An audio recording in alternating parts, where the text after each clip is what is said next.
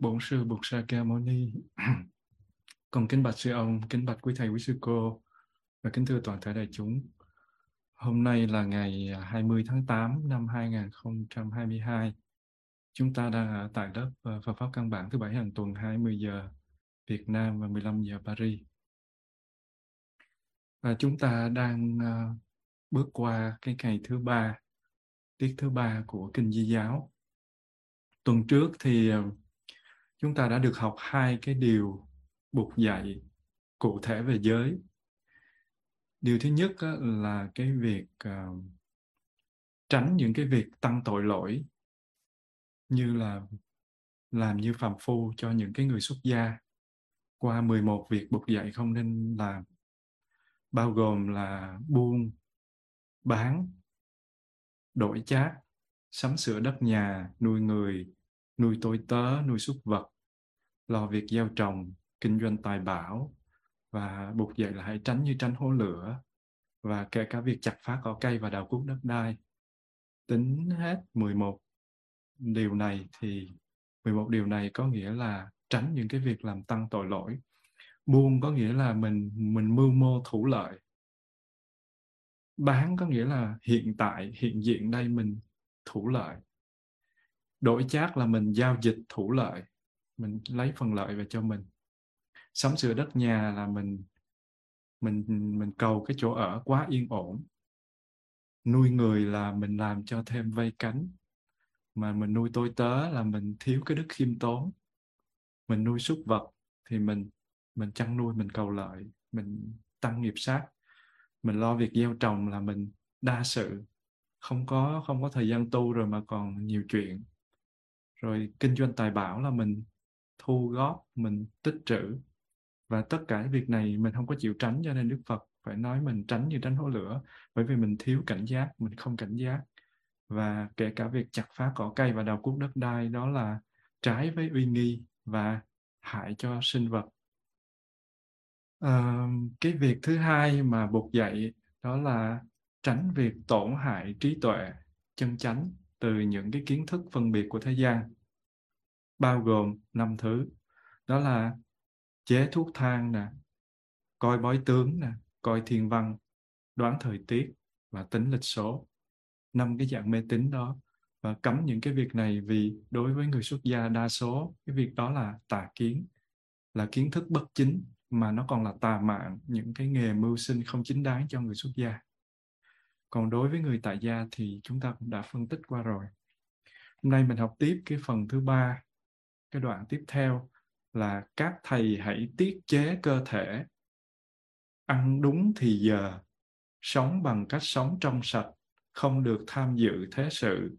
Lãnh sứ mạng liên lạc. Chú thuật, thuốc tiên, giao hảo quyền quý và thân thiết với họ. Rồi hèn hạ ngạo mạn tất cả đều không được làm một cái đoạn ngắn như thế thôi. Đọc nghe có vẻ rất là dễ hiểu nhưng mà ừ, phân tích ra thì nó cũng rất là khó. Cái chữ ờ, tiết, đầu tiên là các thầy hãy tiết chế cơ thể. Thì tiết có nghĩa là gì? Là giới hạn lại, hạn chế, ước thúc, giảm lại, làm cho nó có chừng mực. Và chế có nghĩa là được đặt ra. Giống như chữ chế định thì tiết chế có nghĩa là ngăn chặn, quản lý, không để một cái gì đó nó đi quá mức. Không để nó đi quá sự cho phép của mình thì gọi là tiết chế. Như vậy tiết chế cơ thể là không nên phục vụ cho thân thể quá lố. Mình phải biết chừng mực. Ở đây nói về lòng tham. Thế gian thường có ba chuyện dành cho thân là gì ạ? À? ăn là một nè, mặc là hai nè, và ở là ba, ăn mặc ở mình tham ăn, mình tham mặc và mình tham ở, có nghĩa là ba sự không tiết chế. Như vậy tiết chế cơ thể là gì?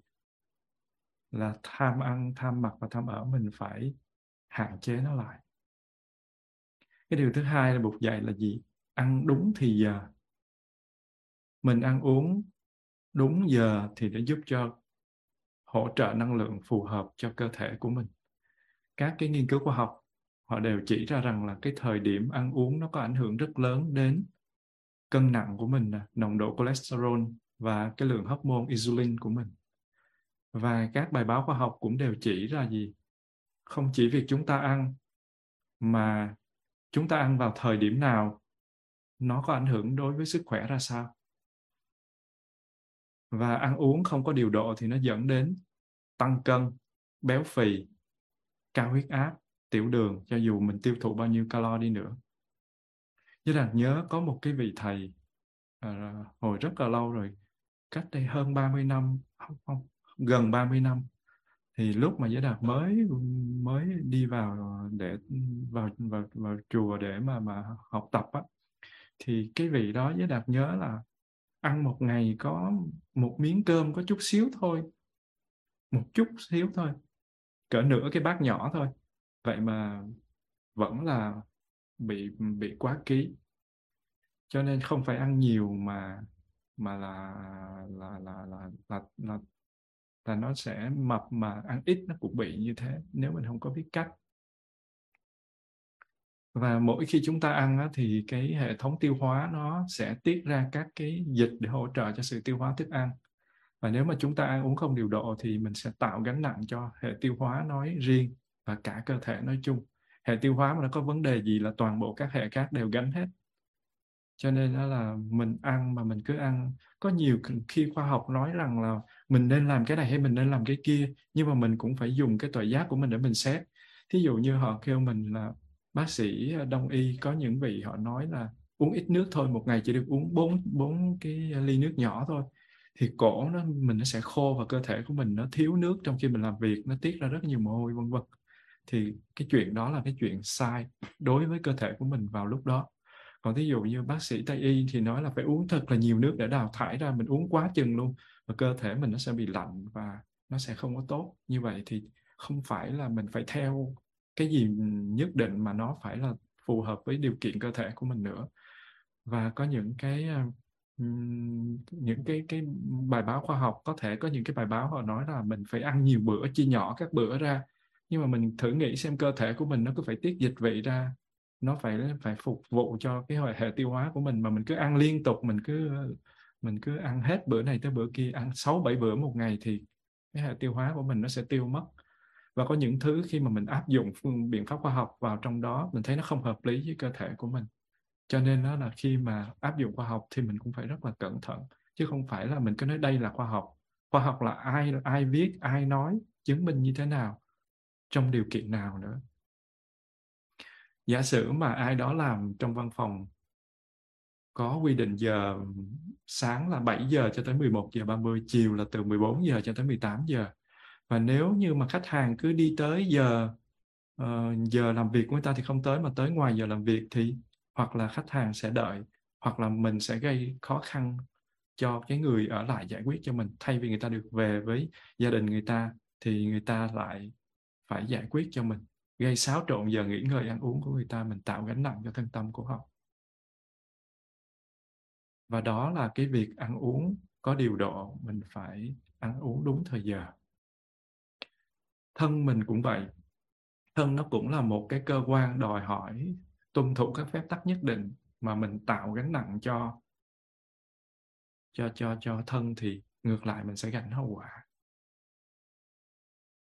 và trong cái cách dùng bữa của Bụt và Chư Tăng ngày xưa thì bục Bụt và đại chúng thường dùng một ngày một bữa thôi. Và sáng thì tăng chúng đi khất thực đến trước giờ ngọ rồi quay về dùng bữa vào đúng giờ ngọ. Quá ngọ là nhịn, cho dù có ai cúng thức ăn nữa cũng không được dùng. Có khoát khe quá không nhỉ? Mà thực sự ra có những vị ba hôm không có khất thực được, đúng giờ, và ba nhịn ba hôm luôn, nhịn tới ba hôm luôn. Thực ra nó có một cái cái lợi là mình không có bị bị tham đắm. Mình duy trì được cái chế độ gọi là ăn để mà sống, chứ không phải sống để mà ăn. Quá ngọ là nhịn. Và cho dù có ai cúng thì cũng không không có dùng. Ăn như thế thì người ta không có chú trọng vào bữa ăn ăn để mà sống thôi và để duy trì thân này mà tu chứ không phải sống để mà ăn để nô lệ cho cái tâm tham và cho cái cái miệng của mình. Và nếu như các vị tại gia không thể ăn như bụt ngày xưa thì cũng nên ăn như thế nào cho có chừng mực. Và nếu như bỏ được bữa chiều á, thì cơ thể sẽ ít có nguy cơ bị béo phì. Chứ là thấy như là bỏ có một bữa thôi mà xuống 7 kg và cơ thể cũng thấy cũng khỏe ốm nhưng mà khỏe chứ không tới nổi cho nên ở trong này ai mà muốn xuống ký á, thì cứ bỏ bữa chiều bỏ bữa chiều mà bỏ, mà ăn uống hai bữa kia cho nó điều độ thì mình sẽ xuống được ký. Mà xuống được ký, cái bụng nó không có bị béo phì đâu, nó nhỏ xíu lại thôi, người nó sẽ rất là khỏe. Quan trọng là mình có mình có cái lòng mong muốn duy trì nó không?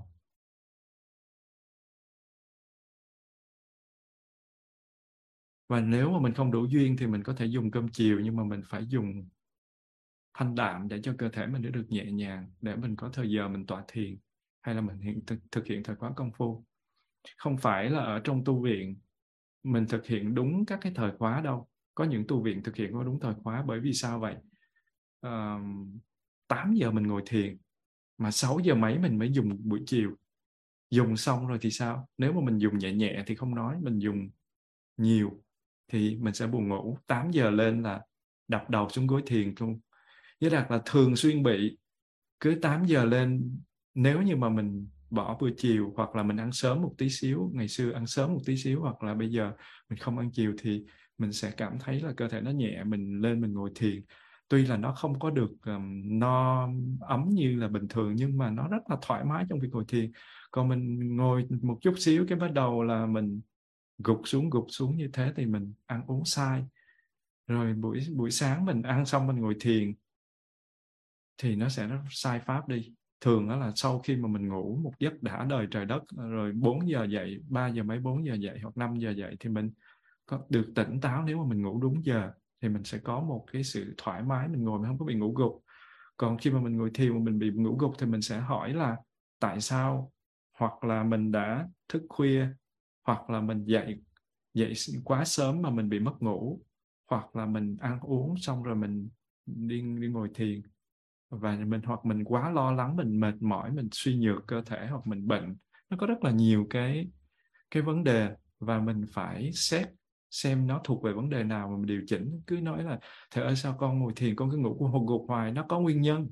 Mình xét từng nguyên nhân của mình xem mình thuộc cái nào. Nhưng mà thường đó thì cái chuyện mà ăn xong rồi mà ngủ à, quên ăn xong rồi mà ngồi thiền dễ bị ngủ gục lắm. Cho nên cứ không phải ở trong tu viện uh, À, nào cũng có thể là làm đúng cái thời gian đó đâu. Thường là mình phải phải ngồi thiền sau khi mình dùng vài tiếng đồng hồ ít nhất là hai ba tiếng. Mình à, mình ăn ăn mà có thể tiết chế không để thỏa mãn lòng tham thì cái chuyện mặc nó sẽ ít cầu kỳ và ít chú ý đến vẻ ngoài. Mình ăn và mình mặc được tiết chế đó, thì cái việc ở nó cũng sẽ theo đó mà nó đơn giản hóa. Khi mà mình ăn mặc ở được tiết chế đó, thì lòng tham nó có cơ hội được chuyển hóa rất là nhiều. Với là thấy lúc nào mà mình tiết chế được cái phần ăn đó thì cái phần mặc với là tiết chế được. Mà khi mà ăn mặc tiết chế thì phần ở nó cũng vậy. Còn khi nào mà mình dễ vui mình cho cái phần ăn nó thoải mái rồi mình chú ý tới cái phần mặt đó thì cái phần ở nó nó sẽ đòi hỏi lung tung hết. Và người ta sẽ có nhiều cơ hội để quay về tìm hiểu nội tâm cũng như bản chất của chính mình khi mà người ta có nhiều thời gian hơn. Và từ đó dễ tiến bộ trên con đường thực tập chuyển hóa. Cái, cái ngữ thứ ba mà mình cần phải quan tâm đó là sống bằng cách sống trong sạch. Sống bằng cách sống trong sạch. Buộc dạy là sống bằng cách sống trong sạch nghĩa là sao? Nghĩa là tránh mạng. Tránh mạng thì mình đã từng học rồi giới đạt cũng xin nhắc lại. Cái phần này rất là quan trọng. Chánh mạng là gì? Là phương tiện sinh sống chân chánh. Có những cái vị hiểu cái từ sống bằng cách sống trong sạch là có nghĩa là những cái hoạt động uh, trong ngày của mình những sinh hoạt những oai nghi của mình nó sạch nó đẹp. Cái cái đó thì nó đúng rồi nhưng mà cái mà sống bằng cái sống trong sạch đây nguyên văn ở đây là chánh mạng là phương cách sống. Đó là phương cách kiếm sống và nuôi dưỡng thân mạng, nó không ảnh hưởng đến cái sự chuyển hóa thân tâm theo chiều hướng đạo đức. Chúng ta không thể liệt kê một cái danh sách đầy đủ những cái nghề hay là những cái công việc được gọi là chánh mạng. Nhưng mà buộc cho mình một cái nhận thức rất là rõ, đó là gì? Cái công việc hay cái nghề nghiệp được coi là chánh mạng nếu nó không đem lại đau khổ cho bản thân. Và nó cũng không đeo khổ nó không đem đau khổ lại cho bất kỳ ai. Thì điều đó mới được gọi là chánh mạng. Nếu nó không đem đau khổ cho những cái người khác mà nó đem lại đau khổ cho mình, thì đó cũng chưa phải là chánh mạng. Tại vì trước tiên mình phải được hạnh phúc, nhưng mà mình được hạnh phúc thì người cũng phải được hạnh phúc. Thì cái đó mới là chánh mạng. Như vậy, muốn biết cái nghề đó có chân chánh hay không thì mình phải nhận thức và tư duy đúng về về nó. Là mình phải có chánh kiến và có chánh tư duy để xem coi nó có đem lại đau khổ cho bản thân cái người làm công việc đó hoặc là những cái người khác hay không. Tất nhiên là không có cái việc gì trên đời này là tốt đẹp tuyệt đối đâu. Và cái phương cách sống, cái phương cách mà kiếm sống hoàn hảo duy nhất trên thế gian này là công việc được làm bởi một người hoàn hảo. Như vậy là một người hoàn hảo thì cái phương cách sống này còn gọi là chánh mạng nó mới hoàn hảo được và người mà đã hoàn toàn đoạn diệt được tất cả các tham sân si, thì đó chỉ có nước là bậc thánh thôi. Mình là phàm, mình chưa có đạt được. Nhưng mà như thế thì chẳng lẽ suốt cuộc đời này mình không có thực tập chánh mạng sao? Những cái người mà còn đang trên đường đi đến cái sự tốt đẹp tuyệt đối đó đó, có nghĩa là chúng ta đang đi hướng trên cái con đường đó. Khó mà tìm ra một cái công việc hoàn hảo. Tuy nhiên, mình vẫn làm được nhiều điều để mình hòa hợp cái công việc của mình với lại cái cuộc sống tu tập chuyển hóa mỗi ngày của mình. Chánh mạng của các vị xuất gia là gì ạ? Cái câu này được nhắc rất rất rất nhiều lần, đó là ăn xin. Như vậy, nếu phải đưa ra một cái nghề cho tu sĩ thì nghề đó là nghề khất thực, đi xin.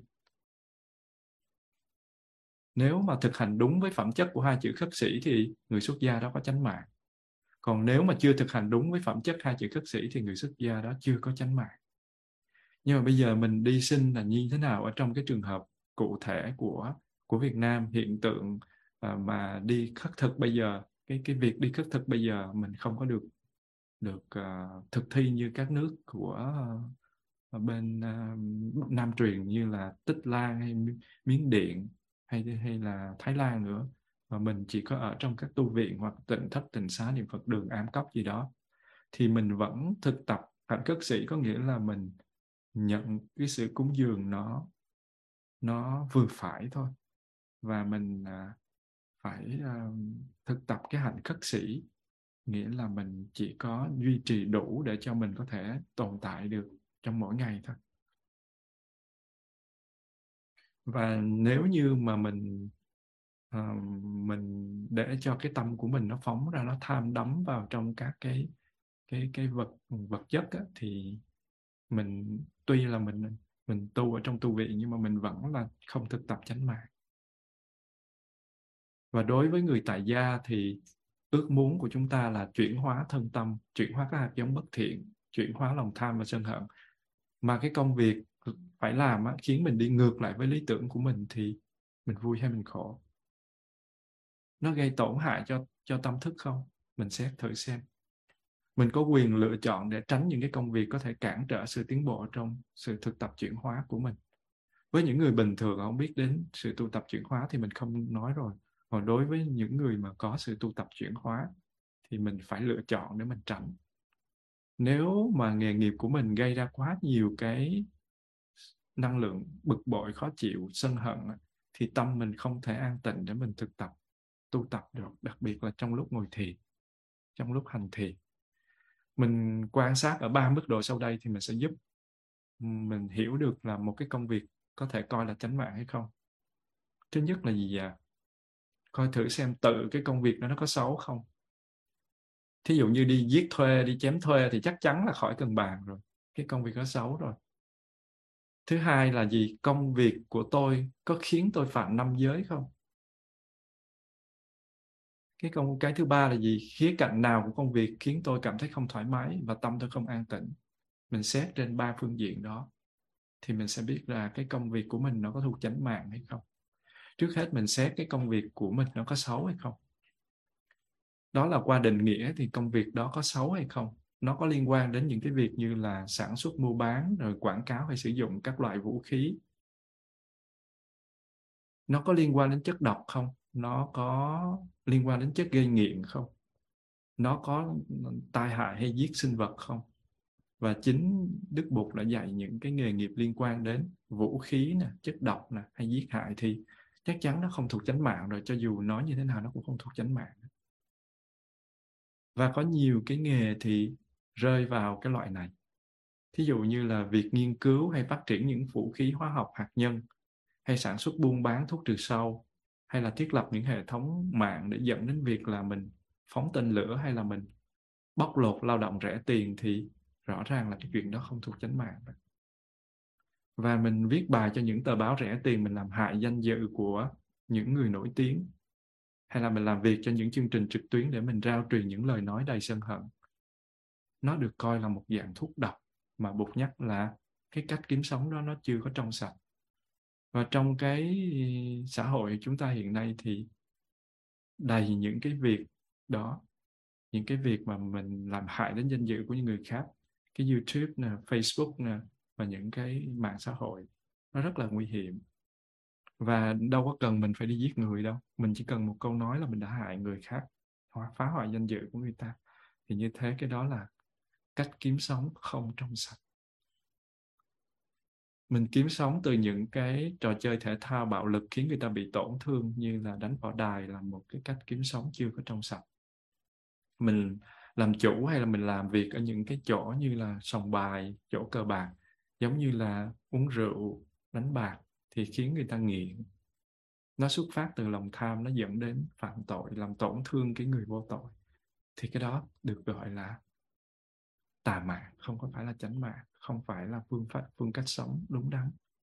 Và những cái hoạt động tội phạm dưới bất kỳ hình thức nào cũng là cách kiếm sống chưa có trong sạch kể cả việc đầu cơ. Những cái loại giao dịch bất hợp pháp lừa đảo gian dối và các loại tội phạm ở trong các công ty. Và cái nghề nghiệp gây nguy hiểm cho sức khỏe bản thân thì cũng là một cái việc mà kiếm sống chưa có trong sạch. Nó gây hại cho bản thân mình cũng vậy. Tuy nhiên vì cái chế độ kinh tế của chúng ta bây giờ quá phức tạp, kinh tế thị trường. Nên đôi khi cái việc xét đoán xem những cái nghề nghiệp nào bị coi là cách kiếm sống chưa trong sạch thì nó cũng không rõ ràng lắm, nó cũng không có được dứt khoát lắm. Thí dụ như mình làm việc cho luân, quân đội thì sao? Có nhiều người nói, thầy ơi, bây giờ con làm việc cho quân đội, bây giờ cái điều đó nó là xấu hay là tốt? Điều đó nó còn tùy. Nếu mà công việc đặt cái người đó vào vị trí phải sử dụng vũ khí kể cả dùng máy tính để phóng tên lửa thì đó là cách kiếm sống chưa có trong sạch. Đó tại vì mình là mình sát hại mình làm tổn thương đến mình và người. Nhưng mà một cái bác sĩ pháp y hay là một người đầu bếp quân đội thì bản chất công việc không có gì là sai người ta chỉ nấu ăn thôi. Nấu chỗ nào thì cũng là nấu người ta không có phục vụ cho cái việc không có cái tâm à, sát hại không có tâm tâm làm khổ tổn thương người khác thì cho dù là làm việc trong quân đội, người ta vẫn không bị gì cả. Tùy theo cái trường hợp của mỗi người thôi. Và nhiều cái hoàn cảnh công việc khác thì cũng phải được xét lại. Thí dụ như là việc chế tạo những cái đầu đạn hạt nhân, rõ ràng là một cái việc bị cấm theo sự liệt kê của bục nhưng mà ngay cả cái việc đào mỏ uranium để sử dụng vũ khí hạt nhân thì sao? Chế tạo thì thì nó là tà mạng nhưng mà đào mỏ thì nó cũng là là cái việc không có đúng hoặc là làm những việc như uh, cửa hàng tạp hóa.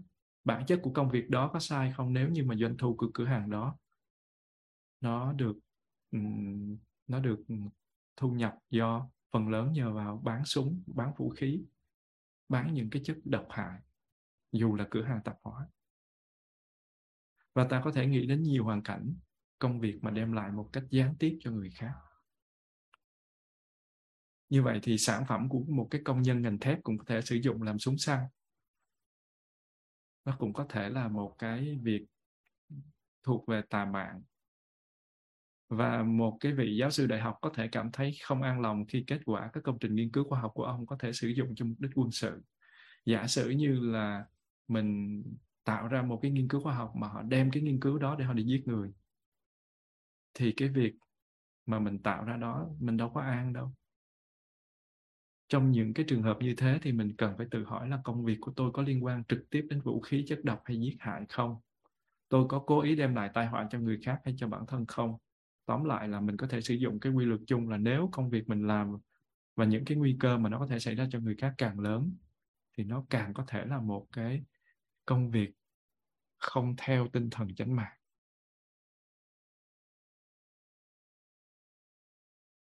Xin sư cô thỉnh một tiếng chuông cho mọi người buông thân.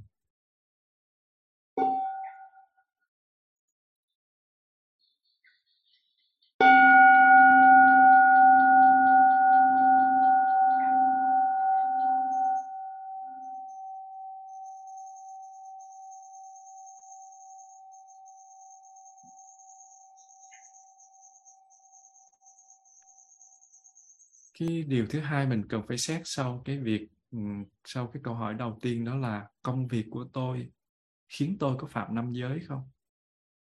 Cái này thì dễ này. Nếu như một cái nghề nghiệp đã được ờ, khảo sát bước thứ nhất như mình đã trình bày rồi thì mình xét xem nó có nó có khiến mình dễ phạm vào cái giới nào của của năm giới thuộc về chánh nghiệp hay không.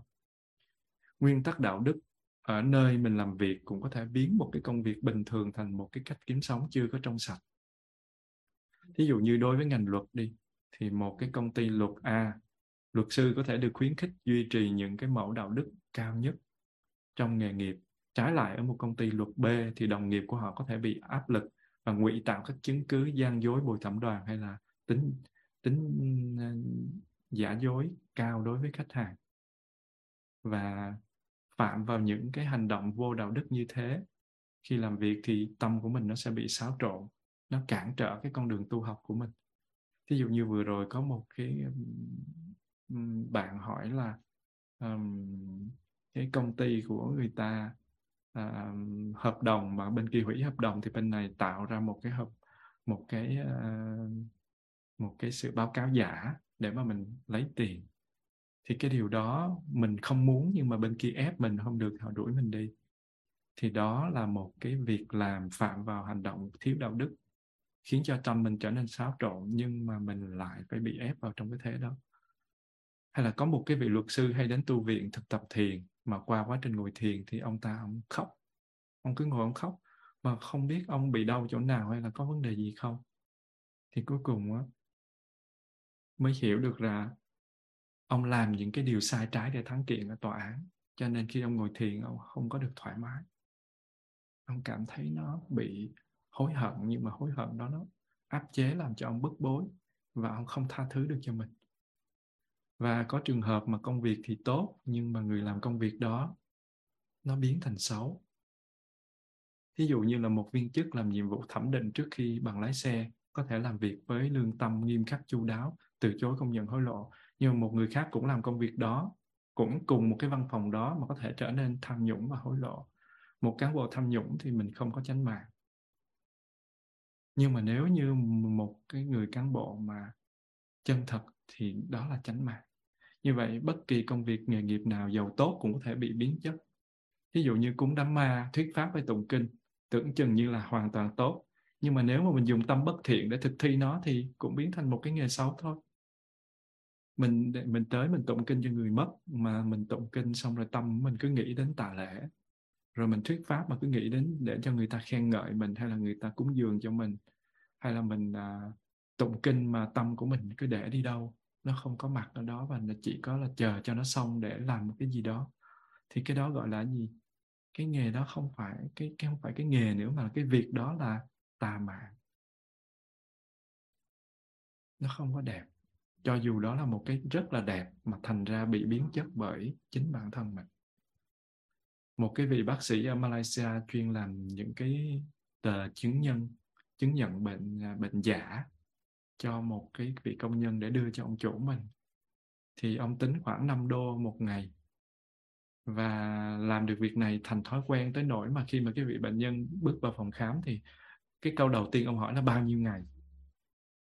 Không biết giả sử bệnh nhân nó bệnh thiệt thì không biết sao nhưng mà bệnh bệnh ông hỏi bao nhiêu ngày? Có nghĩa là biết rồi, tới để xin bao nhiêu ngày thôi và cái cái cái cái phần thứ ba mình phải hỏi là gì? Có khía cạnh nào của công việc khiến tôi cảm thấy thoải mái và tâm tôi an tĩnh? Hoặc là cái khía cạnh nào của công việc mà tôi cảm thấy không thoải mái và tâm tôi không an tĩnh? Mình xét xem cái khía cạnh đó để mình xem cái nghề của mình nó có phải là phương cách kiếm sống trong sạch hay không. Nếu một cái nghề nghiệp đã không phạm vào hai hai điều vừa nêu trên thì mình xét đến cái điều này mình xem nó có ảnh hưởng đến tiến bộ tu tập của mình không? Thực ra việc này không đơn giản như cái việc thứ hai. Việc thứ hai nó rất là rõ ràng để mình nhìn thấy, nhưng mà việc thứ ba này nó không rõ ràng. Vì không có công việc nào là hoàn hảo hết. Mỗi mỗi người phải tự quyết định xem yếu tố nào không thể khắc phục được. Thí dụ như đồng nghiệp của mình không chân chánh, họ ép mình phải xử lý những cái văn bản, văn chứng từ giả, hay là khách hàng rất là thô lỗ hay là mình làm trong cái ngành mà hóa chất nó gây hại cho cơ thể, hay gây hại cho phổi, cho gan, cho tim? Nó có thể liên hệ tới những cái công công ty giống như là bóc lột công nhân. Mình làm ở những cái công ty đó thì nó là không có tránh mạng.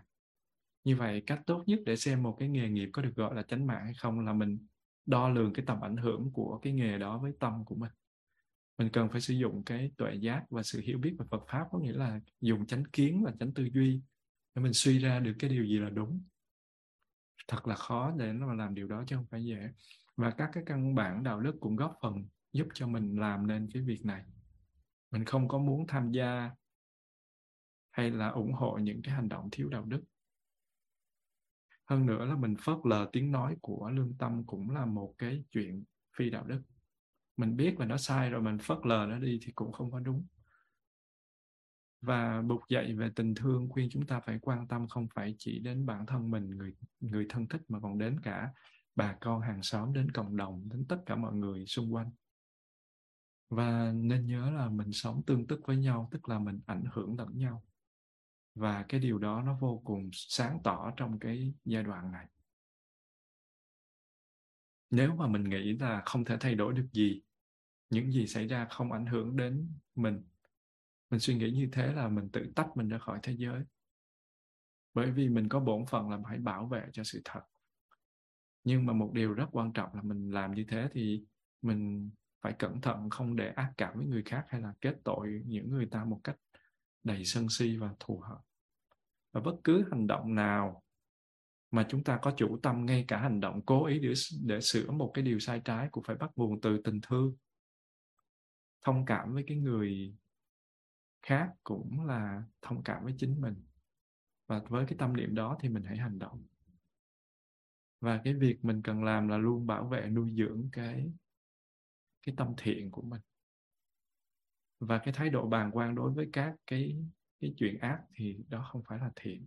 Mình thấy sai mà mình không có nhúng tay vào thì nó không phải là thiện, nếu như mình có khả năng.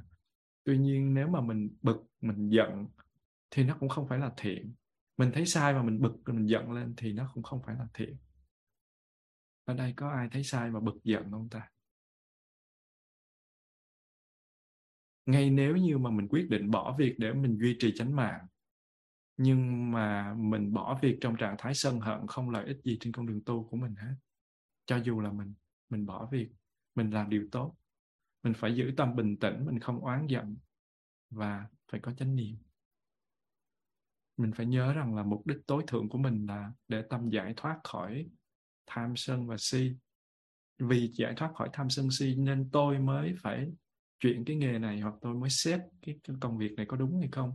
Vì vậy mà bây giờ tôi chưa biết tôi bỏ được cái nghề này như thế nào mà tôi thấy một cục sân nó họ nổi lên một cục giận nó lại nó nổi lên thù oán nó nổi lên thì cái đó trớt quớt rồi sai bếp rồi. Nghĩa là mình đi ngược lại với lý tưởng của mình đi ngược lại với mục đích ban đầu như vậy, ảnh hưởng sâu sắc nhất mà mình có thể tạo ra trên thế giới này là đối mặt với hoàn cảnh bằng một cái tâm trong sáng, nhẫn nại và thương yêu. Và với cái cái cái trạng thái tâm tĩnh lặng và buông xả thì mình có thể hành động hay từ chối hành động, làm bất cứ điều gì để có thể vun trồng và biểu hiện được tình thương và lòng từ bi của mình một cách tốt nhất.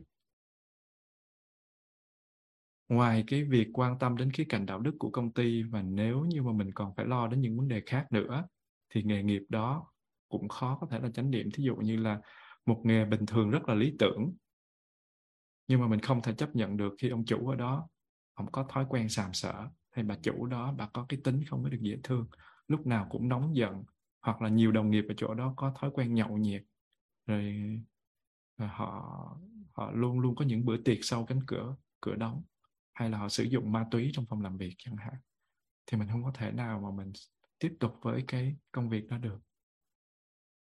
Và dù có thể duy trì được sự độc lập của mình trong các môi trường như thế, thì mình phải tự quyết định xem những cái đồng nghiệp như thế có ảnh hưởng đến tâm hay cản trở sự phát triển tâm linh của mình hay không. Và đánh giá được một cái công việc được gọi là chánh mạng hay không thì tùy thuộc vào từng cá nhân. Cùng một hoàn cảnh mà mình khiến người này xa vào các bất thiện pháp, nhưng mà cũng là hoàn cảnh khác cùng hoàn cảnh đó nhưng mà người khác thì có thể coi là một cơ hội để thực hành lòng kiên nhẫn và lòng lòng bi mẫn, lòng thương đối với mọi người.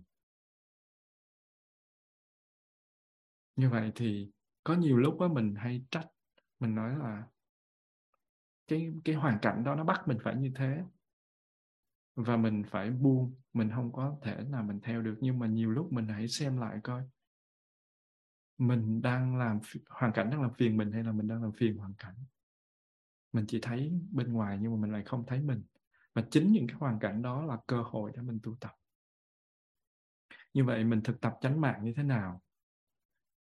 Và như thế thì đến lúc này có một số người cảm thấy buồn khi nhận ra công việc của mình không phải là chánh mạng. Họ nói, thầy ơi, cái công việc của con nó không có thuộc chánh mạng. Nó bị cái này cái kia. Thí dụ như có một người nhuộm tóc.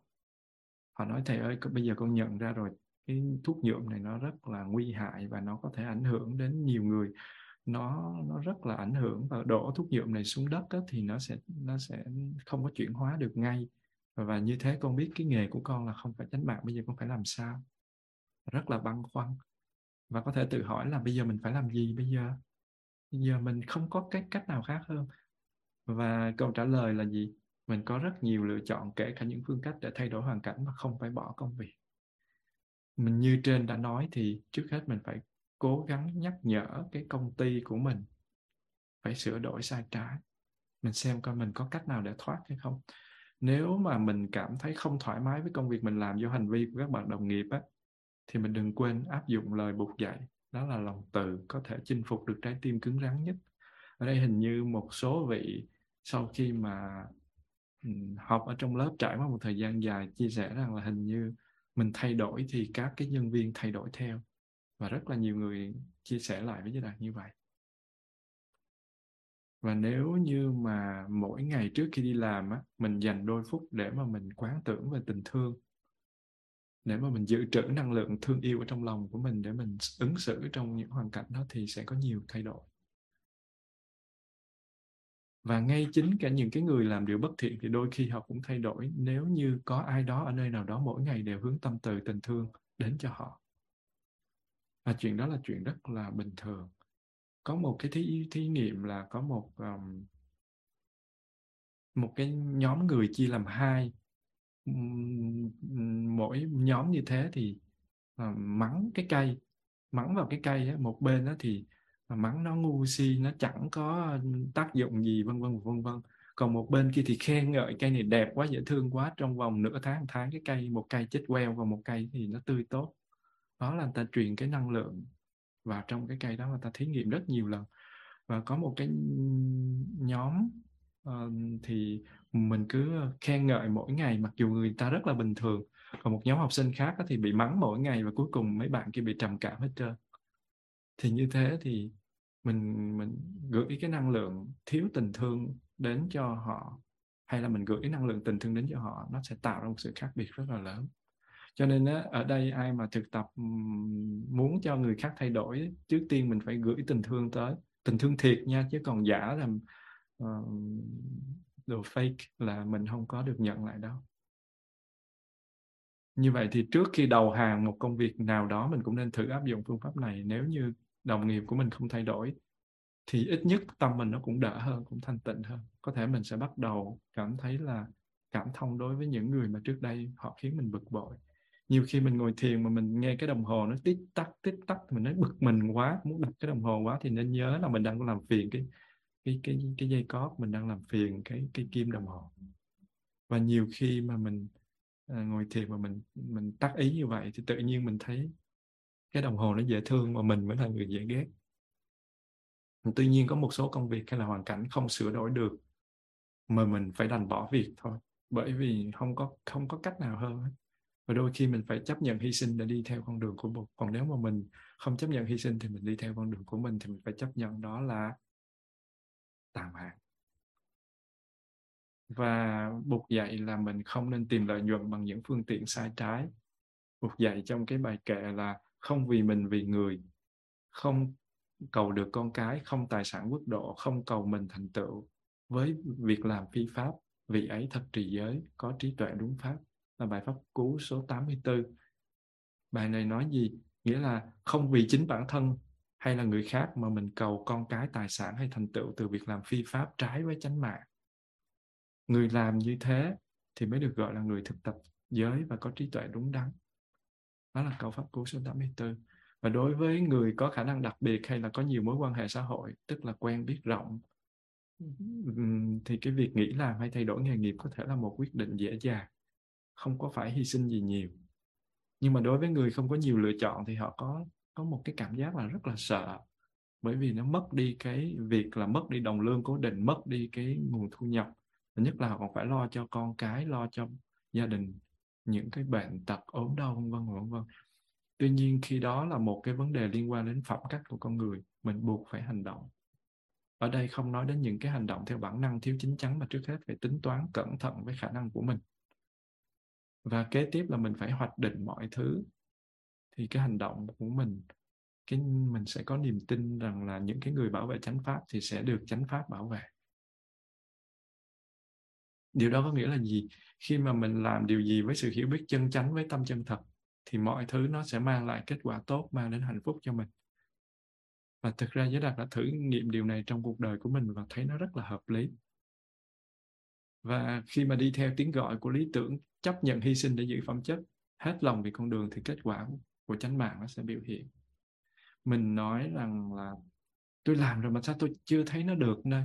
Đó là một sự trong ngóng, thiếu niềm tin và thiếu cái năng lượng. Tuy nhiên các cái điều kiện kinh tế có thể khiến cho sự lựa chọn của mình trở nên rất là khó khăn, nhất là đối với những người mà học vấn hay khả năng bị hạn chế hay là quá chuyên môn, thì cũng không có kiếm được việc làm dễ dàng. Và mình phải làm cái gì nếu mà trong cái vùng đó nó chỉ có một cái ngành đó thôi, không có một cái gì khác hơn hết và nếu như mà mình đông con lại cha mẹ thì ốm đau, có một đứa con nó lại bệnh tật cần phải chăm sóc, ví dụ như nó bị thần kinh hay là nó bị bệnh đau hay nó bị cái gì đó. Hoặc mà công việc tiện lợi nhất là làm ở cái tiệm bán rượu gần nhà thì phải làm sao đây? Không có cách nào khác thì phải làm sao? Hoặc là sống ở một cái vùng mà chỉ có săn bắn và câu cá để sinh tồn thì phải làm sao? Và chánh mạng nó có ý nghĩa gì đối với những người sống trong cái điều kiện kinh tế quá khó khăn như vậy? Hay là bị những cái người có quyền lực ép buộc phải tham gia vào những hoạt động bất hợp pháp, giống như là trồng cái, các loại cây để sản xuất ma túy một cách bất hợp pháp? Và nếu mình ở trong những hoàn cảnh như thế thì mình phải an ủi mình với ý thức là mình không có cốt ý để mình hại ai cả. Mình không phải chịu trách nhiệm cho những hậu quả tai hại mà mình không phải là nguyên nhân trực tiếp. Mình nằm trong một hoàn cảnh bất đắc dĩ và mình không có sự lựa chọn nào khác đương nhiên mình vẫn phải có những cái nghiệp quả của mình, nhưng mà nó không có, nó không, đừng có để cho nó dằn vặt mình quá, bởi vì mình đã làm hết cách rồi. Và có một cái câu chuyện là có một cái cô con gái của một cái nhà kinh doanh giàu có đã được nghe pháp và đã đạt được đến quả tu đà hoàng. Tu đà hoàng có nghĩa là bảy kiếp nữa là giải thoát. Có như thế nào chăng nữa, tái sanh bảy kiếp là được giải thoát. Và một cái ngày đó thì có một cái người thợ săn rất là đẹp và đi buôn bán ngà voi đi qua làng và đem lòng yêu cái người người con gái này. Và nên nhớ là khi chứng quả tu đà hoàng thì vẫn còn ham muốn về tình dục. Chỉ có là tư đà hàm trở lên thì mới bắt đầu phai đi và a la hàm là không còn và tới a la hán là chấm dứt hoàn toàn. Và như vậy thì ờ, cái cô nàng này tu, tuy là tu chứng tu đà hoàng rồi nhưng mà vẫn đem lòng yêu thương cái anh chàng đó và không có một lời là từ giả gia đình thì cô ta đi theo người thợ săn về nhà và họ trở thành vợ chồng. Và là vợ của một cái người thợ săn đó thì cái cô này phải lau chùi, chuẩn bị cung tên và lưới bẫy để cho cái anh chàng này đi săn. Giống như con sải ở chùa thì phải đi quét lá đa, vợ của người thợ săn thì phải chuẩn bị cung tên chứ biết sao bây giờ. Và ngày xưa thì chỉ có chồng đi làm mà vợ ở nhà để mà làm việc nội trợ. Thì cô này làm những cái bổn phận một cách rất là cam chịu và họ có với nhau bảy đứa con và tất cả các con cái của họ lập gia đình. Và một ngày kia thì bục Bụt quan sát thế giới bằng thần thông. À, ngài thấy rằng cái gia đình này có thể được giác ngộ vì ngài đến ngày ngày ngày quá sát ngài thấy cho nên ngài đến ngày thăm họ. Và đầu tiên thì bục bụt đến thì bụt thấy cái bẫy trống được người thợ săn gài thì à, bụt để lại dấu chân bên cạnh cái bẫy rồi bụt đợi ở trong cái bụi cây. Thì cái người thợ săn đến nhìn thấy cái bẫy trống trơn và những cái dấu chân bên cạnh thì anh ta nghĩ là ai đã đánh cắp cái con mồi của mình trong cái bẫy của mình rồi. Cho nên là uh, nhìn thấy bụt ở bên bụi cây thì anh ta tức quá anh ta nhắm cái cung tên và chỉ mũi tên vào bụt rồi rồi bắn. Nhưng mà cuối cùng anh ta trở nên bất động trong cái tư thế đó tại sao làm sao có thể bắn được bụt và bảy đứa con tìm đến những người cha thì thấy cha đứng đó cung tên đã gương lên rồi nhưng mà không có chuyển động được cái cung tên. Và họ cũng cũng làm như người cha, họ nhắm cung tên tới bụt và cũng cũng bắn. Nhưng mà cũng trở nên bất động luôn và cuối cùng người vợ đi tìm gia đình thì cô thấy tất cả mọi người đều chỉ mũi tên vào trong bụt thì cô mới la lên, cô giang tay ra, đừng giết cha ta. Và đối với một cái vị mà chứng thánh quả đó thì tu đà hoàng, tư đà hàm, a la hàm, a la hán thì đều coi bụt là cha cha là người cha tinh thần. Và như thế thì khi mà gia đình cô nghe những lời này thì họ nghĩ rằng người đó là cha của cô. Tuy họ đứng yên nhưng mà họ, họ không có nhúc nhích được nhưng mà họ nghe được họ thấy được. Và họ nghĩ đó là người cha của cô cho nên là họ buông cái cung tên xuống. Và người chồng nghĩ là đây là cha vợ mình còn những đứa con nghĩ đây là ông ngoại của mình. Và trong bởi vì cô nàng này trốn đi mà và trong tim của họ tràn đầy tình thương yêu dành cho cho Bụt và thế là họ bỏ vũ khí xuống và họ chào hỏi và sau đó thì Bụt dạy cho một bài pháp và tất cả mọi người đều chứng được sơ thiện riêng cái cô kia thì đã chứng quả rồi. Và sau đó thì ờ, Bụt mới trở về tu viện và các vị đệ tử của ngài rất là ngạc nhiên. Họ hỏi Bụt là, làm sao mà có thể như thế được? Làm sao mà người đàn bà này có thể chuẩn bị cung tên và bẫy để giết các con thú? Trong khi mà bà đã tu chứng quả, tu đà hoàng, đã hiểu được Phật pháp thì Bụt mới giải thích là cái người phụ nữ kia không tham gia vào cái việc giết hại thú vật hơn thế nữa thì uh, cái vị đó cũng không muốn làm hại không tham gia và cũng không có tâm cô chỉ làm bổn phận của mình là một người vợ của một người thợ săn thôi và như thế thì Bụt giải thích là bàn tay không thương tích có thể cầm thuốc độc, không thương tích tránh độc, không làm, không có ác.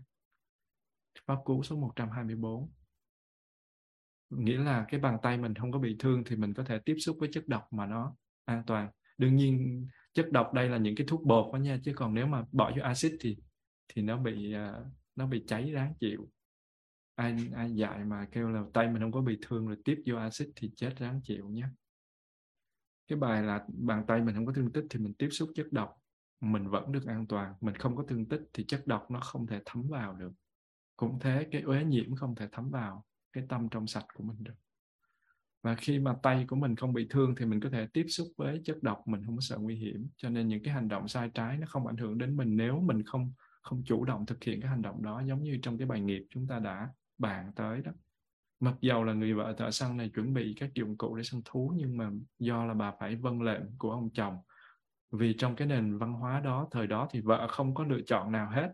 Chồng sai làm gì thì phải làm cái đó nhưng mà sự không có chủ ý muốn sát hại của người vợ đã che chở cho tâm bà khỏi cái cái hậu quả tiêu cực. Vì thế là cái việc mà không muốn sát hại đến thú vật đó nó làm cho cái hành động của bà trở nên vô tội.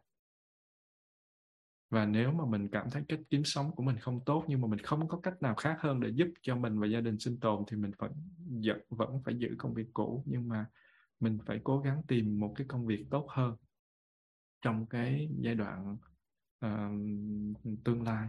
Và trong cái thời gian hiện tại thì mình hãy quán từ bi mình gửi tình thương đến tất cả những cái người hoặc là vật nào có bị ảnh hưởng bởi cái công việc của mình và giữ tâm thanh tịnh bằng cách duy trì vào các cái thiện pháp.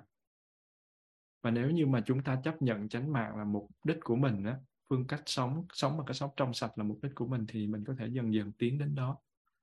Và khi mà thực sự tâm của mình chuyển hóa, rồi thì tự nhiên nó sẽ dần dần nó tiến đến đó và cuối cùng là công việc của mình nó mang đến cái sự thoải mái tinh thần cho tất cả những người liên quan, vì cái hành động của mình nó sẽ ảnh hưởng đến người khác. Và cái cách để mình tìm tránh mạng cũng giống như khi mình bắt đầu một nhiệm vụ to lớn mới mẻ, đừng làm quan trọng quá, mình thực hiện từng bước thôi rồi nó sẽ ổn. Ý là xin tóm lược lại cái uh, những cái phần vừa nêu đó là làm sao để mình có một cái phương cách kiếm sống uh, trong sạch. Đây là cái điểm chính yếu cần phải nhớ đó là mình không có cái phương tiện kiếm sống của mình nó không ảnh hưởng xấu đến cái sự phát triển tâm linh. Rồi mình thứ hai là mình có thể đánh giá xem nghề của mình có được coi là chánh mạng không bằng cái sự khảo cứu ba cái điều ở trên. Cái thứ ba là ở cái bậc đầu tiên á, mình xét xem là cái nghề của mình nó có hại cho cho mình và cho người hay không. Như cái thứ hai đó là, cái thứ nhất là như vậy, cái thứ hai là xem xét công việc đó có phải phạm vào một trong năm giới hay không? Và cái thứ ba là xem xét các yếu tố liên quan đến nó có làm cho tâm mình khó an tịnh không? Và xong ba điều đó thì cái tâm từ bi mình nó có thể đem lại ảnh hưởng tốt cho một cái công việc khó khăn. Đó là những cái điều mình cần phải lưu ý và nếu mà mình không có chủ tâm hại ai, không có không có muốn ờ, không có tạo nghiệp, không có cố ý tạo tác thì tâm mình sẽ không bị ế nhiễm bởi những cái công việc tiêu cực. Và chánh mạng là mục tiêu tối hậu phải đạt được khi mà công phu tu tập của mình đó tiến triển. Xin cô thỉnh một tiếng chuông cho mọi người buông thư.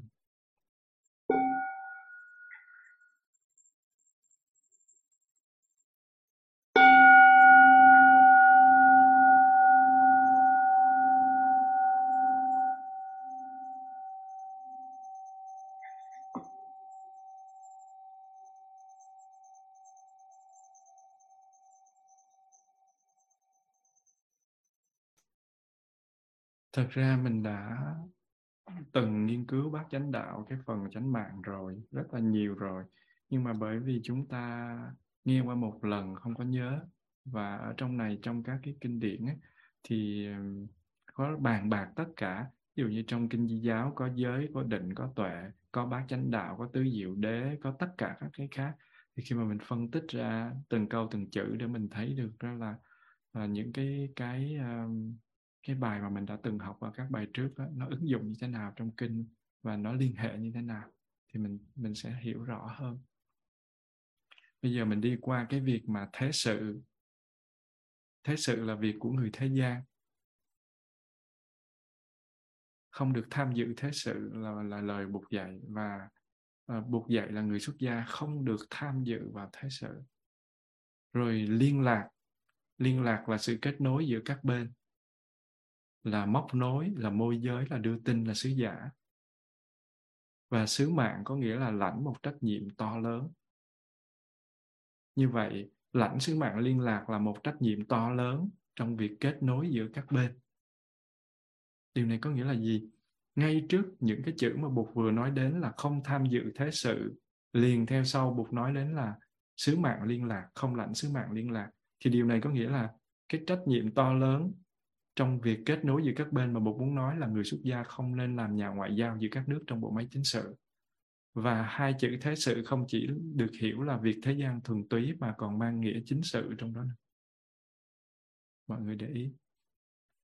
Như vậy, cái chữ xuất gia như định nghĩa ở tiết học trước là ra khỏi nhà. Xuất là ra, gia là nhà. Mình ra khỏi nhà gì vậy? Ra khỏi nhà thế tục, ra khỏi nhà phiền não, vướng mắc, ra khỏi nhà trong ba cõi thế gian là dục, là sắc và vô sắc giới. Chấm dứt được sinh tử.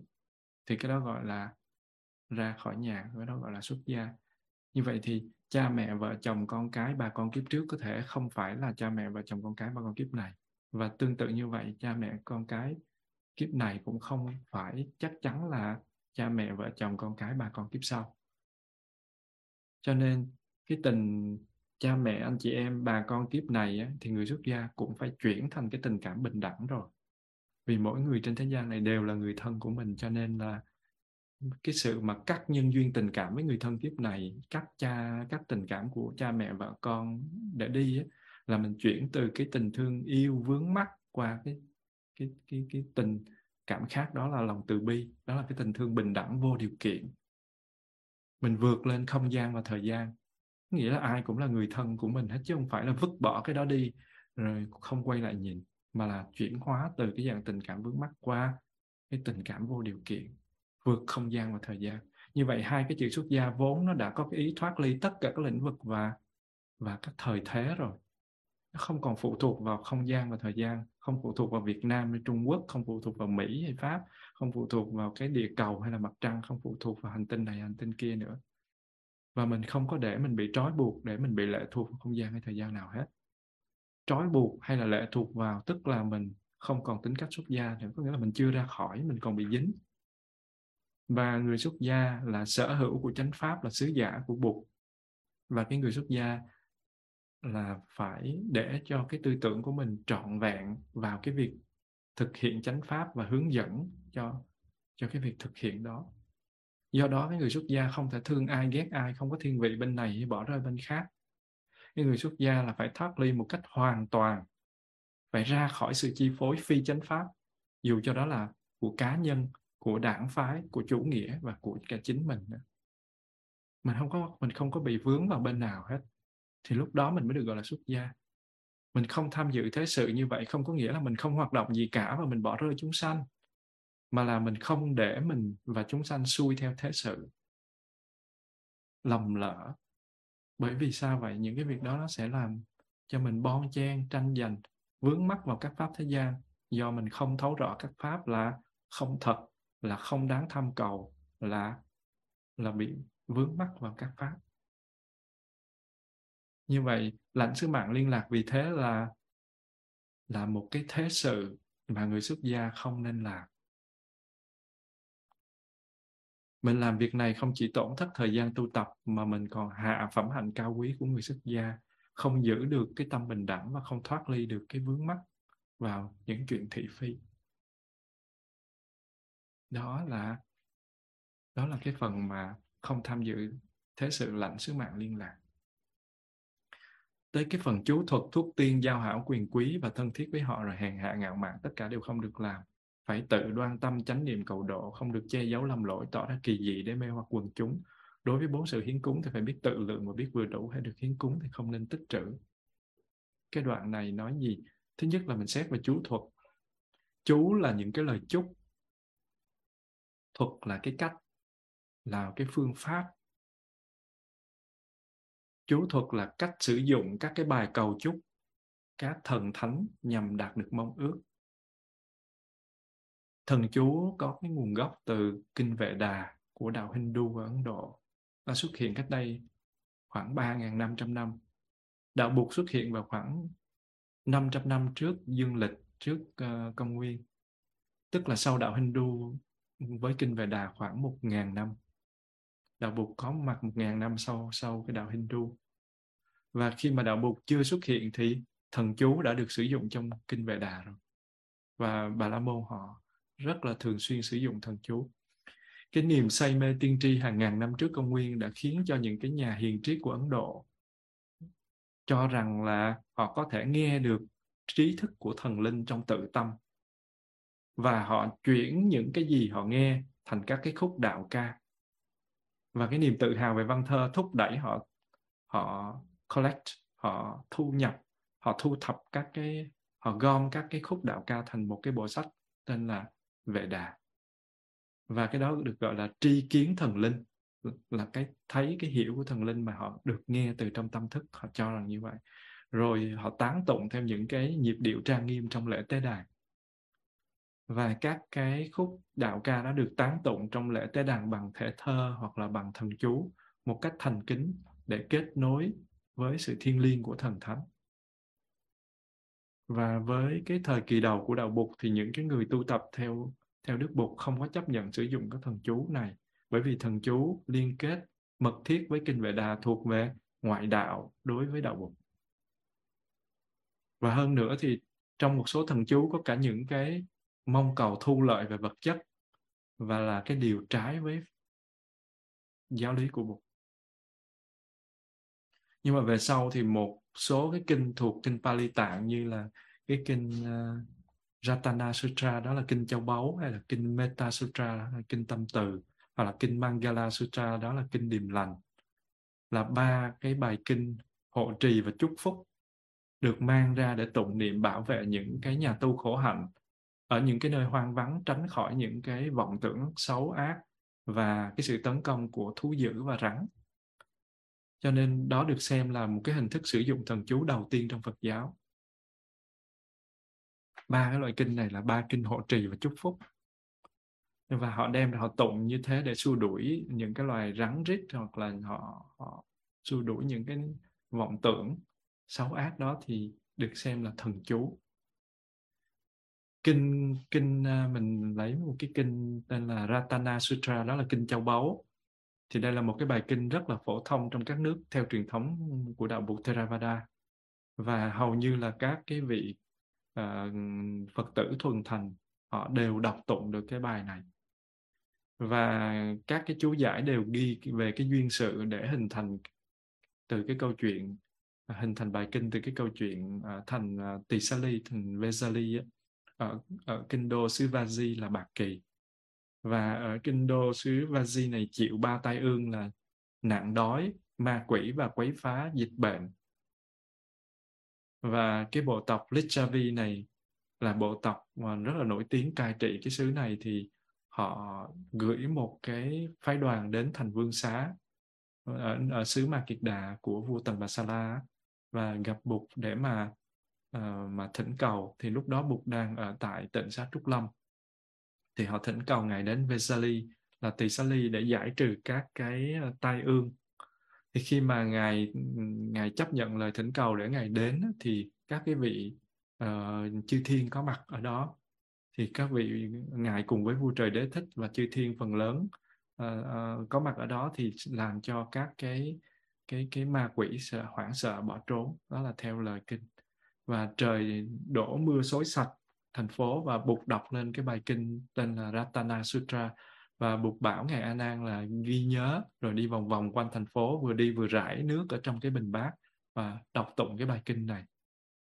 Và khi ngài A Nan tuân lời buộc làm theo như thế, thì những cái cái năng lượng bất tịnh còn sót lại đều được tiêu trừ.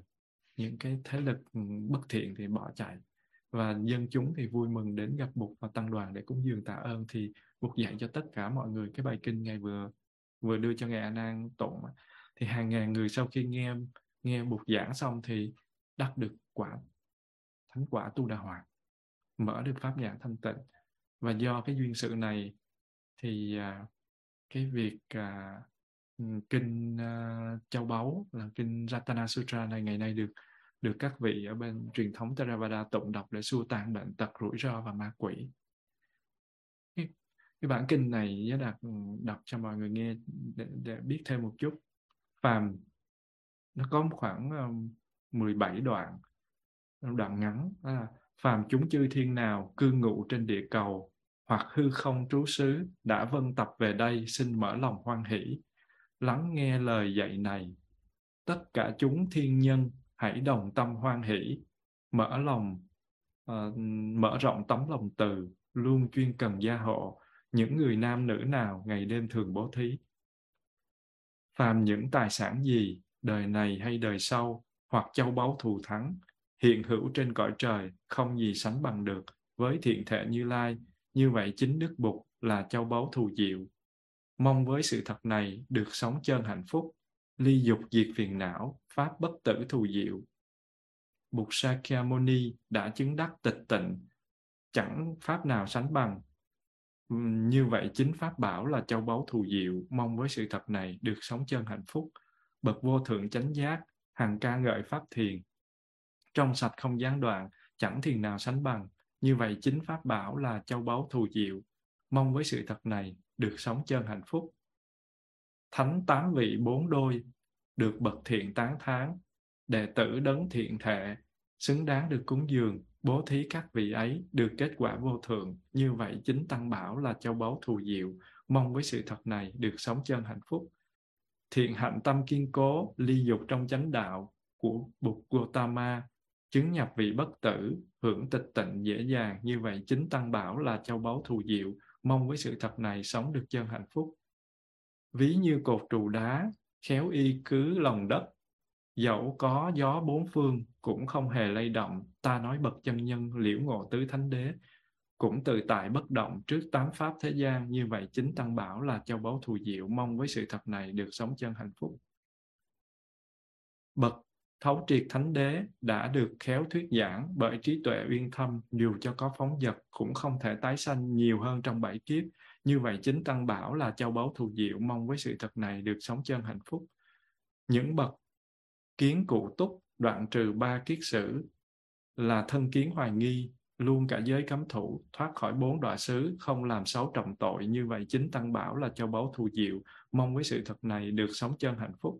Dầu có làm tội gì bằng thân khẩu hoặc ý, các ngài chẳng bao giờ che giấu điều đã phạm bởi vì đức tánh này được gọi là thấy pháp. Như vậy chính tăng bảo là châu báu thù diệu, mong với sự thật này sống được chân hạnh phúc ví như cây trong rừng đâm chồi đầu mùa hạ, cũng vậy đức thế tôn thuyết giảng pháp ưu việt dẫn đến ngộ niết bàn là lợi ích tối thượng. Như vậy chính đức bụt là châu báu thù diệu, mong với sự thật này, sống được chân hạnh phúc. Đức bụt bậc vô thượng, liễu thông pháp vô thượng, ban bố pháp vô thượng, chuyển đạt pháp vô thượng. Như vậy chính đức bụt là châu báu thù diệu, mong với sự thật này, được sống chân hạnh phúc. Nghiệp cũ đã tiêu mòn, nghiệp mới không phát khởi, nhàm chán kiếp tái sinh chủng tử dục đoạn tận bậc trí chứng niết bàn, như ví như ngọn đèn tắt. Như vậy, chính tăng bảo là châu báu thù diệu, mong với sự thật này sống được chân hạnh phúc. Phàm chúng thiên nhân nào cư ngụ trên địa cầu hoặc hư không trú xứ đã vân tập về đây, xin đồng tâm hoan hỷ thành kính đảnh lễ Phật. Đã như thật xuất hiện mà chư thiên loài người thường cúng dường tôn trọng, mong được sống an lành. Phàm chúng chư thiên nào cư ngụ trên địa cầu hoặc hư không trú xứ đã vân tập về đây xin đồng tâm hoan hỷ thành kính đảnh lễ pháp. Đã như thật xuất hiện mà chư thiên loài người thường cúng dường tôn trọng mong được sống an lành. Phàm chúng chư thiên nào cư ngụ trên địa cầu hoặc hư không trú xứ đã vân tập về đây xin đồng tâm hoan hỷ thành kính đảnh lễ tăng. Đã như thật xuất hiện mà chư thiên loài người thường cúng dường tôn trọng mong được sống an lành. Đó là cái bài kệ mà một cái bài kinh kinh châu báu ở Theravada họ hay tụng để để cầu phúc và uh, hộ trì. Thì hai cái cầu kệ đầu tiên là mời gọi mọi sinh linh, nhất là chư thiên khắp nơi trên địa cầu và các cái cõi trời tụ hội về đây để mở lòng hoan hỷ nhận các vật phẩm cúng dường. Và xin trang nghiêm lắng nghe lời dạy của của Bụt để rồi thể hiện cái lòng từ ái chăm lo hộ trì cho những cái người mà luôn có cái lòng cúng dường bố thí. Và các câu kệ tiếp theo là những cái tuyên ngôn về sự thật lần lượt về ân đức của tam bảo Phật pháp tăng và ước nguyện là mọi người sẽ được an, an lành do sự thật của các cái tuyên ngôn đó và bài kệ thứ ba là bất cứ cái của cải châu báu quý giá nào trên đời này hay đời sau ở thế giới này thế giới khác và các cõi trời khác đều không thể sánh bằng cái châu báu thù diệu nơi Đức Phật và mong rằng là với sự thật này thì tất cả đều được an lành. Câu nào cũng có mong với sự thật này tất cả đều được an lành. Và bài kệ thứ tư là nói về Pháp Niết Bàn vô vi, không có điều kiện, đó là sự diệt trừ đoạn tận tham ái các lậu hoặc khác đưa đến bất tử vì đó là trạng thái không sinh, không già, không chết, đó là trạng thái cao cả nhất mà các bậc hiền triết trong cái dòng họ thích ca với tâm định tĩnh đã chứng đắc. Và không có cái pháp nào có thể so sánh châu báu thù diệu nơi ấy. Mong rằng với cái sự thật đó thì tất cả đều được an lành. Và bài kệ số 5 là nói về pháp về con đường đưa đến niết bàn đó là bát chánh đạo, trong đó cái ờ, sự trong sạch, không gián đoạn, là cái tâm thiền trong chánh định. Và không có pháp nào có thể sánh bằng châu báu thù diệu nơi pháp ấy, và mong rằng với sự thật đó thì tất cả đều được an lành. Và cái bài kệ từ số 6 đến số 11 là tán dương ân đức của của tăng. Cái bài kệ số 6 nói về tăng bảo gồm 8 hạng người, bốn cặp tức là những cái vị mà đã đắc đạo và mà và quả của bốn bậc thánh dự lưu nhất lai bất lai a la hán một bên là gì mà tiến đến và một bên là đạo đắc đạo và các cái vị này thì xứng đáng được cúng dường và cúng dường các vị này sẽ được quả báo vô thượng và không có châu báu nào có thể so sánh được và mong rằng với sự thật đó thì tất cả đều được an lành.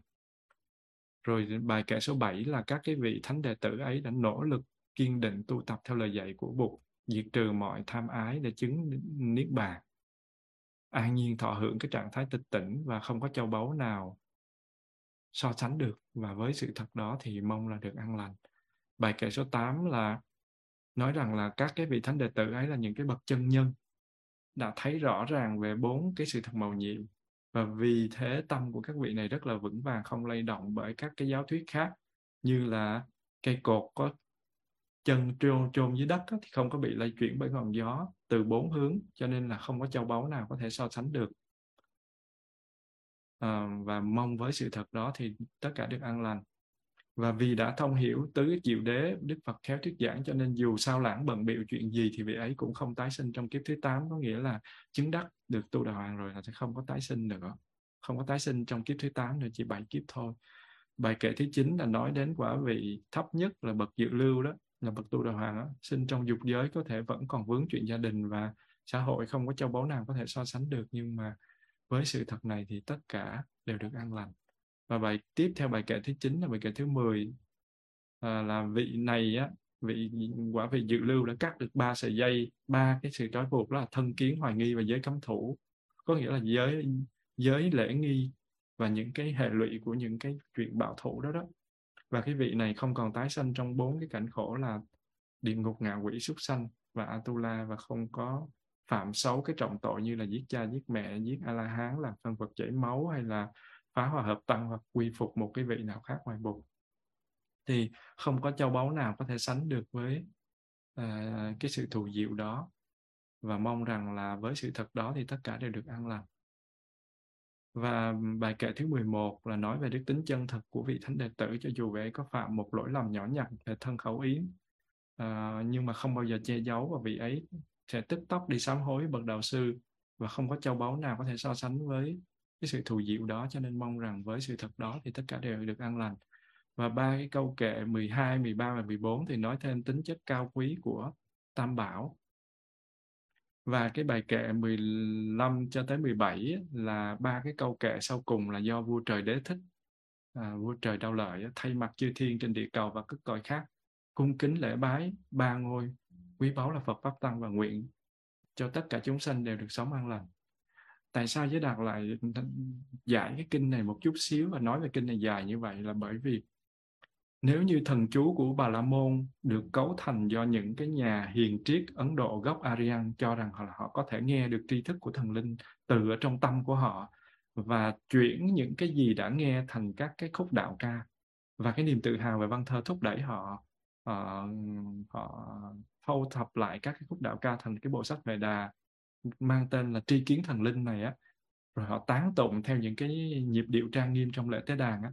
Thì thần chú của đạo Bụt ban đầu xuất phát từ những cái bài kinh ngắn như thế này nè, với những nội dung, lời dạy của Bụt để mang tính bảo hộ và chúc phúc. Và tại vì sẽ có những người hỏi là đạo Phật không có chấp nhận về thần chú, thì tại sao mật lại có mật tông? Tại sao có là ngài đạt lai lạt ma lại sử dụng mật tông? Rồi có những thần chú thì khi mình sử dụng nó có nó có lợi ích. Như vậy tại sao mình không được sử dụng? Và ngày xưa Đức Phật cũng từng có những lúc sử dụng mật chú. Và tại sao lại bây giờ kêu là chú thuật thức tiên giao hảo huyền quý thì không có được theo. Cho nên là mình phải hiểu là những cái bài kinh ngắn như thế này nè là kêu gọi sự hộ trì của chư thiên cho những cái người tu hành. Khi mà bục đọc ra cái bài này á, thì chư thiên có mặt. Đây là một cái sự giống như một sự giao dịch nhưng mà không phải là giao dịch. Nói như thế nó không có hay. Đó là một cái cái sự uh, giao phó thì đúng hơn. Đó là những thông điệp đặc biệt của bục để giao phó sự hộ trì cho những người tu, cho chư thiên và thiện thần. Cho nên thần chú mang ý nghĩa đó thì nó sẽ mang ý nghĩa tích cực hỗ trợ cho sự tu tập chuyển hóa bất thiện tâm. Bởi vì nội dung của các cái bài này là những cái bài kinh ngắn. Còn những cái thần chú mà mang tính gây hại cho người và tổn hại tâm từ của chính mình làm cho người khác đau khổ, mất lợi ích, cũng như những cái thần chú vô giá trị mang tính lừa gạt, mưu cầu á, thì nó thì nó không được quyền sử dụng. Và đó chính là nội dung của hai chữ chú thuật mà Bụt muốn nhấn mạnh không biết mọi người có nắm cái ý này không? Tức là chú thuật á, ngày xưa thời bục bây giờ có những cái vị tu sĩ um, nghĩ rằng là chú thuật chỉ là chia làm hai trường phái. Trường phái thứ nhất là họ cho là chú thuật nó chẳng có giá trị gì hết chỉ là lừa đảo thôi. Và và nó xuất phát từ đạo Bon là một cái đạo mà có trước đạo bục và đạo bục sau này ảnh hưởng và cái đạo Bon và nó có pha trộn vô xong rồi sau đó mình có những cái bài mật chú, vân vân vân vân. Nhưng mà mình nên nhớ rằng ở trong cái bát nhã tâm kinh mình cũng có cái chú là gate gate, paragate, prasam, gate bodhisoha hay là những cái cái, những cái bài như bài kinh này là có ba bài kinh này thì người ta đọc lên để chúc phúc và các cái cái trường phái Theravada vốn là họ không có mê tín, nhưng mà họ không có theo bên đạo buộc đại thừa, nhưng mà họ vẫn sử dụng để mà gì? Để mà xua đuổi những cái năng lượng bất thiện và để hỗ trì cho cho cái việc uh, tu tập cũng như là xua đuổi đi những cái uh, năng lượng của các cái ác thú vân vân. Và như thế thì đó cũng là một dạng chú thuật. Uhm, hình thức thì là uh, nội dung là kinh nhưng hình thức của nó cũng là chú thuật. Và như thế thì cái cái sau này có những cái bài bài bài mật chú ngắn thì giới đạt khi giới đạt sử dụng mật chú thí dụ như có những cái mật chú mình thấy nó rất là linh ứng nó vô cùng linh ứng. Có một lần giới đạt có kể trong lớp là giới đạt có một ừ, lần bị bệnh và cứ tưởng chừng như mình sắp chết đó thì sư cô chị giới đạt đọc cho một cái bài à, một cái bài chú dược sư 108 biến.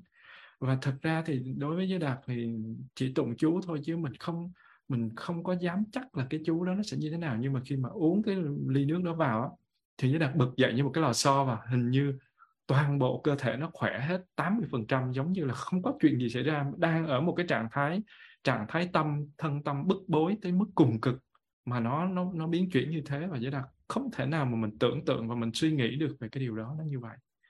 Và cho nên là sau này có những cái vị mà họ bị ung thư hoặc là bị những cái chứng bệnh và giới đạt nói rằng sử dụng cái cái cái chú dược sư với một cái tâm kính thành và miên mật giống như là một cái trạng thái nhất tâm đó, để mà tụng 108 biến vào trong cả cái ly nước và uống vào.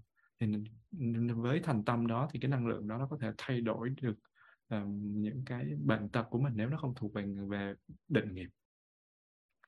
Và có rất có rất là nhiều lần với đạt phải phải chạm vào cái những cái cái bài chú đó mà không phải với đạt tụng là người khác tụng cho mình thôi và như thế, cái chú thuật đó không phải không có giá trị. Ờ, và cái trường hợp thứ hai là người ta lợi dụng chú thuật để để yểm, để mà làm những cái chuyện sai trái, để mà làm cho mọi người đau khổ. Thì cái đó, để gây hại người đó, thì cái đó nó nó là cái chữ chú thuật mà bụt nói đó. Còn những cái thí dụ như là những cái cái bài kinh mà bụt bụt nói đến thì chư thiên lập tức xuất hiện, chư thiên và các thiện thần xuất hiện thì họ mặc định là những khi đọc tới cái bài kinh đó lên thì giống như một giao ước một sự giao phó là những cái năng lượng bất thiện nó được chuyển hóa đi nhờ cái năng lực của chư thiên và thiện thần. Thì như thế cái chuyện mà um, đọc cái bài đó lên thì giống như là một cái bài chú giống như lâm râm đọc bài chú đó thì người, quỷ thần mà nghe là họ thất kinh là họ chạy hết. Những cái bất thiện thần họ sẽ chạy hết. Và những cái loài mà uh, những cái loài à, à, ác thú thì nó cũng sẽ tránh xa ra. Nếu mà người ta có một cái năng năng lượng rất là um, tin tưởng và người ta có được một cái cái tâm thành kính thì nó sẽ có cái năng lượng đó. Và ở các cái vị của bên uh, đạo Bụt Theravada thì họ họ sử dụng cái đó. Và đó là cái chú thuật mà Bụt muốn nhấn mạnh. Cái thứ hai là thuốc tiên cái thuốc tiên là mình đã chắc ở đây không ai lạ rồi, và đó là loại thuốc trường sinh. Từ xưa đến nay có rất là nhiều người vì mình cầu trường sinh mà mình tìm cách chế thuốc tiên. Và cũng có nhiều người vì mưu cầu tài lợi mà rêu rao là mình có thể chế được thuốc tiên kéo dài tuổi thọ trường sinh. Mình những tưởng là những cái chuyện đó chỉ xảy ra thời phong kiến thôi. Như vậy mà tới thời điểm này thì những người giàu có cũng chi ra hàng trăm ngàn đô la cho các cái nghiên cứu y học đóng băng cơ thể mình lại ở nhiệt độ âm 196 độ C rồi lưu trữ cái thi thể mình vào dung dịch nitơ lỏng. Và sau khi mà họ rơi vào trạng thái hôn mê hoặc là họ qua đời á, thì với niềm tin họ có thể hồi phục được khi mà khoa học à, y học tiến bộ. Và đối với cái sự thật tương đối của thế gian thì quy tắc vô thường là một quy tắc bất biến. Sự vật hiện tượng có sinh thì sẽ có diệt và chính chư thiên ở cõi trời phi phi tưởng vẫn phải luân hồi tái sinh sau khi hết phước. Và do vậy mà cái chuyện trường sinh thuốc tiên chẳng có ý nghĩa gì đến cái sự chấm dứt khổ ảo của thế gian hết. Kể cả những cái thuốc mà có thể kéo dài tuổi thọ một chút xíu thì nó cũng chẳng phải là thuốc trường sinh. Và mình sống lâu mà mình làm bất thiện thì còn khổ hơn nữa. Cho nên là buộc không có mưu cầu trường sinh chỉ nhằm là trầm hâm, mình phải trầm hâm mở được tuệ giác để mà sống tỉnh thức trong cái giây phút hiện tại thôi. Và thần thông nó không qua được nghiệp lực, cho nên thuốc trường sinh là một sự lừa bịp. Không có cái thuốc gì được gọi là trường sinh. Cái thân của bụt mà 80 năm bụt còn phải hủy nữa mà. Thì làm gì có cái thuốc gì mà gọi là thuốc trường sinh. Và tiếp theo là giao hảo quyền quý. Giao hảo quyền quý ở đây là kết thân với những cái nhà có chức quyền và giàu sang phú quý. Ở đây muốn nói đến mục đích là mưu cầu và trục lợi. Ngày xưa có những cái bậc hiền trí, họ đến với các cái bậc quyền quý giàu sang để hóa độ cho người ta. Và khi họ có tội giác thì họ sẽ làm lợi ích cho số đông. Và các bậc cao tăng có phẩm hạnh ngày xưa thì luôn khuyên bảo các cái bậc lãnh đạo của của đất nước làm những cái cái điều thiện mang lại ích lợi cho số đông. Và chúng ta giao hảo quyền quý thì chúng ta dễ mắc kẹt vào cái gì? Tài sắc, danh lợi cho nên mới bị một hạn chế. Và khi mà chúng ta thiếu tuệ giác, lý tưởng, không có cao cả, bồ đề tâm không có phát khởi thì chúng ta để lòng tham chi phối. Và chúng ta kết thân với với những người quyền quý, cao sang, nhằm thỏa mãn lòng tham.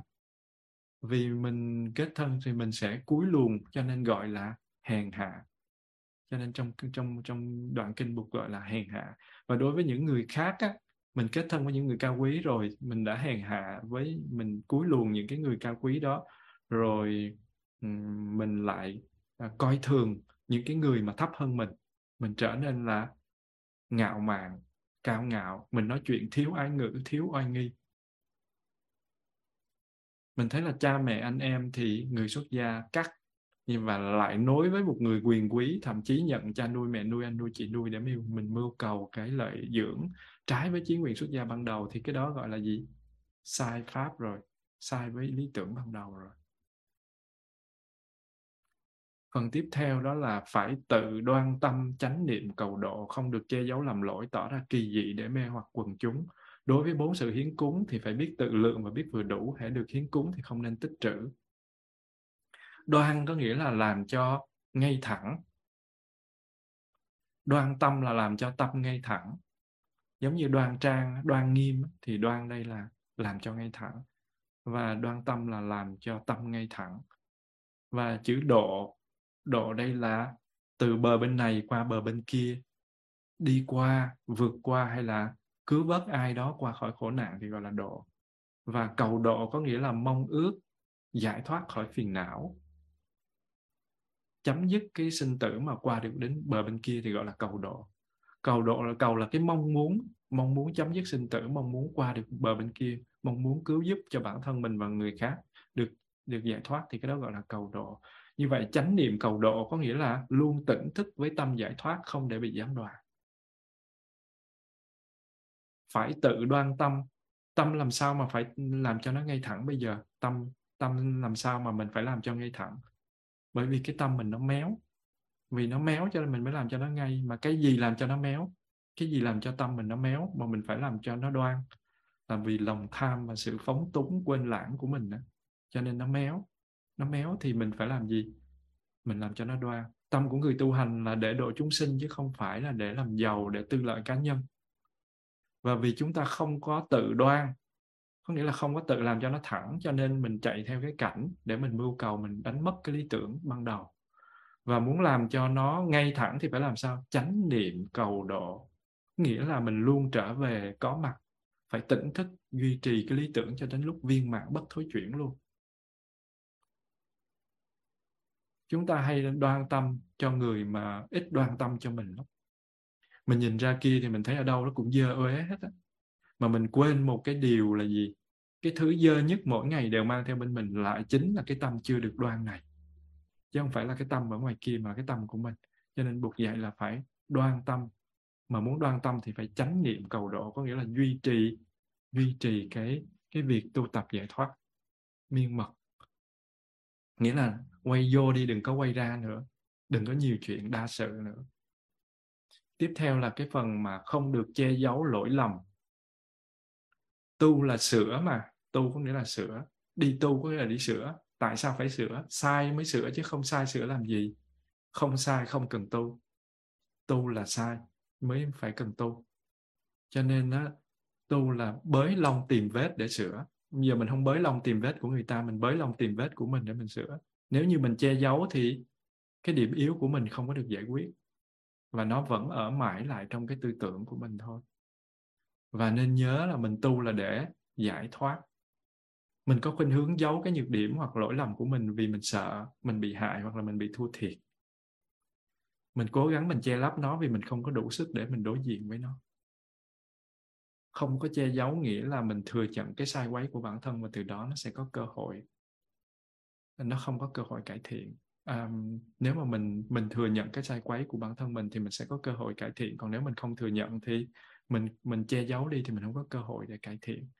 Và mình phủ nhận vấn đề thì sẽ khó có cơ hội để mình chỉnh đốn và giải quyết. Mình che nâu che giấu nó thì khi mà mình muốn tu tập thì nó sẽ hiện lên nó quấy đảo tâm thức của mình. Nhiều khi tâm bất thiện ừ, hối cái tâm mà hối hận do mình mà mình nó dằn vặt mình nó làm cho mình đau khổ dạng tiêu cực đó, nó không cho phép mình an để tu có những cái người đi vào trong tu viện để mà ngồi thiền á, họ không có tha thứ được cho họ họ rất là bất an bởi vì họ làm những cái chuyện bất thiện. Và họ không có cách nào để tha thứ cho họ họ cứ nghĩ tới họ họ họ khóc và họ đau khổ. Và như thế do họ che giấu làm lỗi và không xử lý được cái chuyện đó, cho nên nó sẽ tạo ra những cái bất thiện pháp trong tương lai.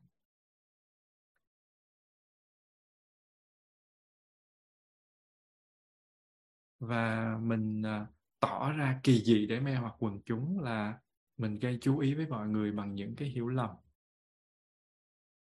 Mình làm cho họ nghĩ rằng là mình rất đặc biệt trong khi mình vô cùng bình thường nếu không nói là tầm thường.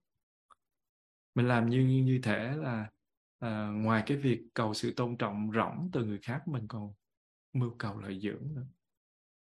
Ngoài cái việc cầu sự tôn trọng rỗng đó, đó là mình mưu cầu lợi dưỡng.